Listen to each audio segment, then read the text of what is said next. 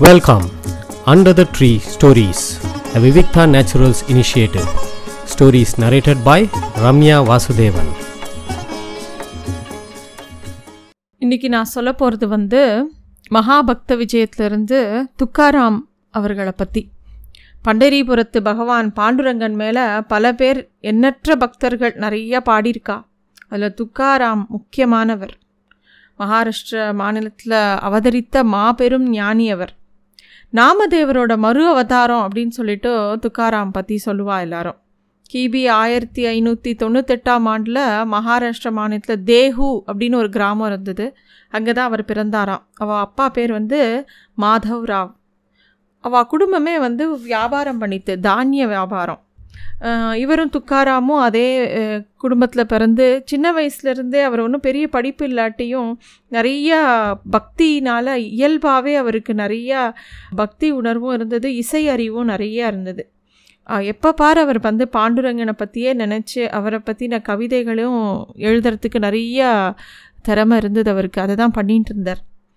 இன்றைக்கும் மகாராஷ்டிரா கர்நாடகா தமிழ்நாடு உட்பட பல மாநிலங்களில் துக்காராமோட பெயரை கொண்டு நிறையா இடங்களில் பஜனை அதாவது தமிழ்நாட்டில் பஜனை சம்பிரதாயத்தில் வந்து சத்குரு வ மருதநல்லூர் சுவாமிகள் வந்து வகுத்து வச்சதில் துக்காராமோட அபங்கு தான் எப்பயுமே கடைசியாக பாடி முடிப்பாளாம். அந்த மாதிரி அவர் பண்ணிகிட்டு இருந்தாராம் துக்காராமோட பாடல்கள் எல்லாமே ரொம்ப பிரசித்தி பெற்றவை. ரொம்ப எளிமையாகவும் இருக்கும் எல்லாருக்கும் புரியக்கூடியதாகவும் இருக்கும். ரொம்ப அழகான பாடல்கள். அவருக்கு வந்து மனைவி குழந்தைகள் எல்லாம் இருந்தால் அவருக்கு இரண்டு மனைவி இருந்ததாக சொல்லுவா. முதல்ல ஒரு மனைவி அப்புறம் அவங்க இறந்தப்புறம் இரண்டாவது மனைவியை கல்யாணம் பண்ணிட்டு இருக்கார் அப்படின்னு சொல்லுவா. அவருக்கு ரெண்டு குழந்தைகளும் இருந்தது. இருந்தாலும் அவள் மனசளவில் ஒரு துறவு நிலையிலேயே தான் அவர் வாழ்ந்தார். அவர் எப்பயும் வந்து அவர்கிட்ட இருக்கிறதெல்லாம் யாராவது கேட்டால் உடனே கொடுத்துருவாராம். ஏழைகளோட கண்ணீர் அவரை வந்து ரொம்ப துக்கப்படுத்துமா. அதனால் எவ்வளோ எப்பேற்பட்ட செல்வந்தராக இருந்தாலும் அவர் க வாழ்ந்த காலங்களில் நிறைய பஞ்சம் வந்திருக்கு. அப்போ வந்து தனக்கு இருந்த எல்லாத்தையும் எடுத்து எடுத்து யார் கேட்டாலும் எது கேட்டாலும் கொடுத்துருவாராம். ஒரு சமயம் அவர் மனைவி வந்து ரொம்ப கோச்சுன்ட்டா. நீங்கள் வந்து எப்போ பாரு எல்லாத்தையும் நீங்கள் ஊரை பற்றி கவலைப்படுற அளவுக்கு வீட்டை பற்றி கவலைப்படுறதில்ல. எது கேட்டாலும் யார் கேட்டாலும் எடுத்து எடுத்து கொடுத்துட்றேள் அப்படின்னு கோச்சிக்கிறா. அப்புறம் ஒரு ஆள்கிட்ட வந்து ஒரு வியாபாரிக்கிட்ட வந்து பணத்தை கடனாக வாங்கி இவர்கிட்ட வியாபாரம் பண்ணுறதுக்கு கொடுக்குறா. இவரும் அதை அந்த பணத்தை எடுத்துகிட்டு போய் நிறையா தானியங்கள்லாம் வாங்கிட்டு பக்கத்து ஊரில் போய் வியாபாரம் பண்ணலான்னு போகிறார் அன்றைக்குன்னு பார்த்து நல்ல மழை. ஒரு காட்டு வழி காட்டு பிரதேசம் வழியாக போகிறார் நல்ல மழை இடி மின்னல் எல்லாம் வருது. இவர் அப்படியே அந்த எல்லா தானியங்களும் நனைஞ்சு போயிடுறது எல்லாம் வீணாக போயிடுறது. இவர் அப்படியே மயங்கி விழுந்துடுறார். மறுநாள் காலம்புற எழுந்து பார்த்தா வண்டியை காணும் தானியத்தை காணும் மாட்டையும் காணும். அப்படியே பாண்டுரங்கனை நினச்சி அப்படியே ரொம்ப துக்கப்படுறார். பாண்டுரங்கனை நினச்சி பாட ஆரம்பிச்சிடுறார். பாண்டுரங்கன் என்ன பண்ணுறா நேராக துக்காரா மாதிரி வேஷம் போட்டுன்னு நேராக வாத்துக்கு போய் அவர் மனைவி கிட்ட நிறையா பணத்தை கொடுத்து இதெல்லாம் வந்து அந்த வியாபாரத்தில் நான் சம்பாதிச்சேன்னு திருப்பி கொடுக்குறா. அவளும் எடுத்துகிட்டு போய் அந்த யார்கிட்ட கடன் வாங்கினாலோ அவள்கிட்ட திருப்பி கொடுக்க போனால் அவள் அந்த கடன் கொடுத்தவரும் சொல்கிறார் இப்போ தான் துக்காராம் வந்து எல்லாத்தையும் அடிச்சிட்டு போயிட்டாரே அப்படின்னு சொல்கிறார் அந்த மனைவிக்கு ரொம்ப சந்தோஷமாயிடுறது. அவள் ரொம்ப ஆஹா நிறையா பணம் வந்திருக்கு போல் இருக்கு. அதனால தான் அவளுக்கும் கொடுத்து நமக்கும் கொடுத்துருக்கார் அப்படின்னு சொல்லி நினச்சிட்டு அவள் நிம்மதியாக ஆற்றுக்கு போகிறாள் துக்காராம் வந்து வனப்பகுதியில் ரொம்ப துக்கமாக இருந்து அப்புறம் ஆற்றுக்கு என்ன சொல்கிறது மனைவி கிட்ட? எல்லாம் நஷ்டமாகி போச்சே இதை எப்படி அவகிட்ட சொல்கிறது அவள் ரொம்ப வருத்தப்படுவாளேன்னு அவர் வருத்தப்பட்டுட்டே ஆற்றுக்கு வரார். ஆற்றுக்கு வந்து அவன் மனைவி வந்து ரொம்ப ஆசையாக எதிர்கொள்கிறா அப்புறம் தான் இவருக்கு விஷயம் புரியறது. பாண்டுரங்கனோட கருணை வந்து அவர் மனைவியும் உலுக்கி எடுத்துடுறது. அவளும் சேர்ந்து என்ன ஒரு கருணை அப்படின்னு சொல்லி ரொம்ப சந்தோஷப்படுறா. அவர் சொல்கிறார் இந்த மாதிரி இவ்வளோ பாடின என் கண்ணு முன்னாடி பாண்டுரங்கன் வரலையே உன் கண்ணு முன்னாடி தானே நீ பார்த்துருக்க பாண்டுரங்கனை அப்படின்னு சொல்லிட்டு இன்னும் நிறைய பாடல்கள் பாண்டுரங்கன் மேலே பாடுறார். அவரோட தயை குணத்தை பல கதைகள் மூலமாக சொல்கிறா அதில் இன்னொரு சமயம் என்ன ஆகுது அந்த பஞ்சத்தினால என்ன தான் பகவான் கொடுத்துட்டே இருக்கார் அப்பப்போ அங்கே சில கஷ்டங்களும் அவருக்கு வருது.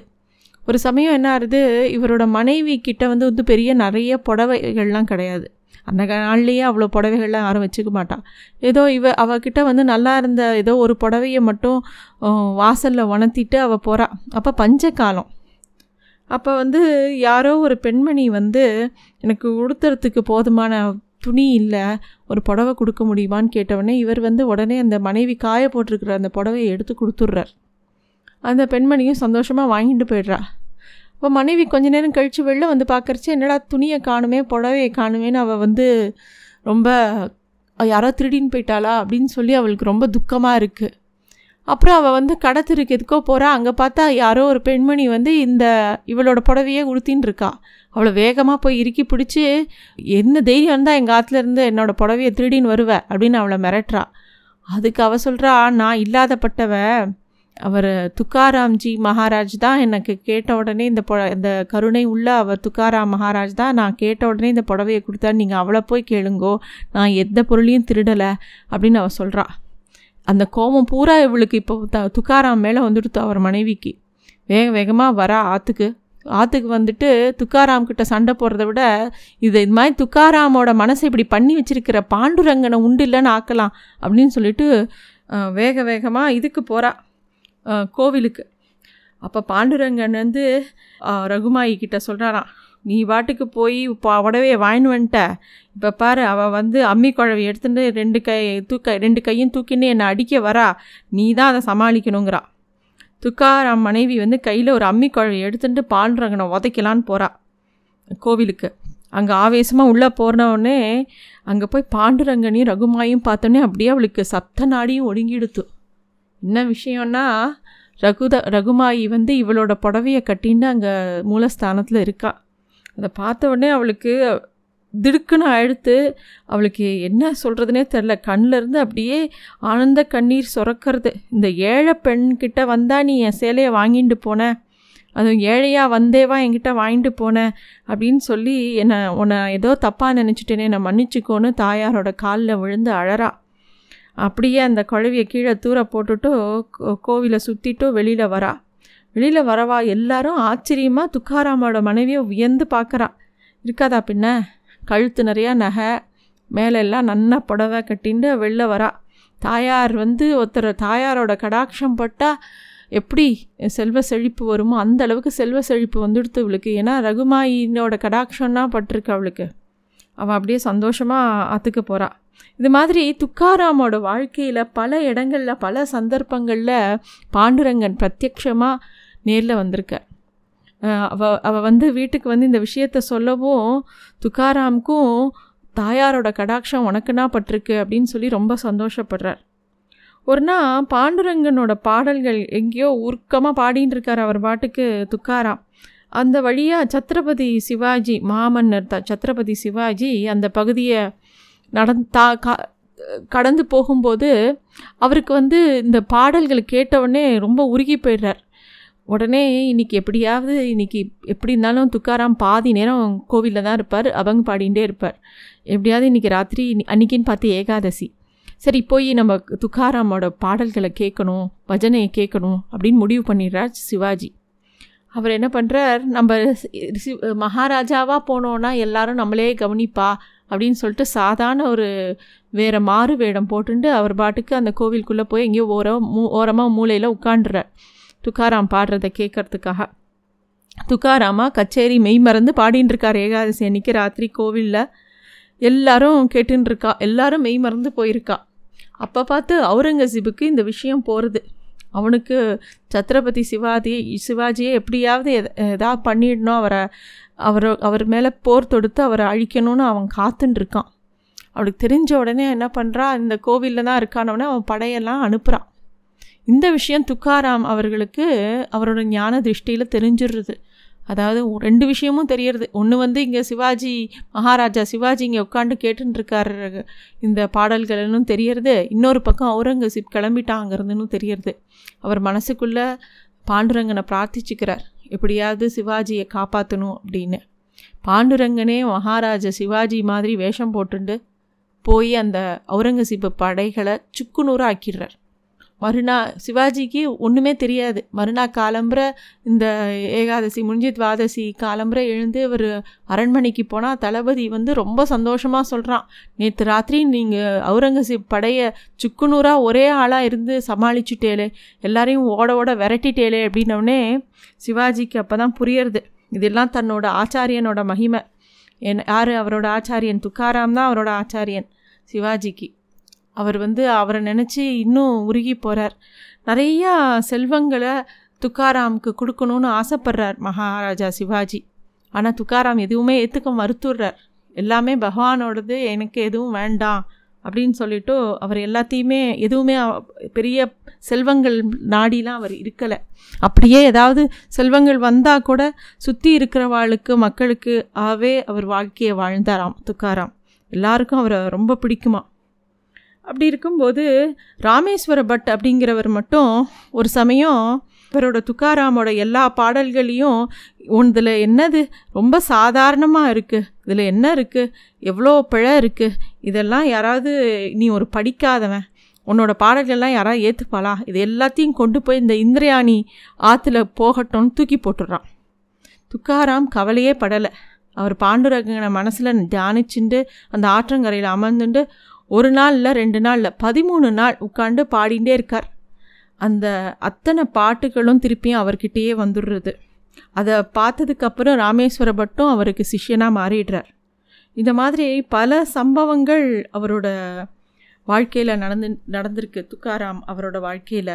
ஒரு சமயம் ஒருத்தர் வந்து ஆத்ம ஞானம் பெறணும் என்ன பண்ணுறது அப்படின்னு சொல்லி துக்காராம நமஸ்காரம் பண்ணி கேட்குறார் துக்காராம் வந்து பாடினே இருக்கார். எல்லாத்தையும் கேட்டுட்டு அவரை நமஸ்காரம் பண்ணுறார் அப்புறம் அவர் கிளம்பி கிளம்பும்போது அவர் கையில் ஒரு வாழைப்பழத்தை கொடுக்குறார் துக்காராம்.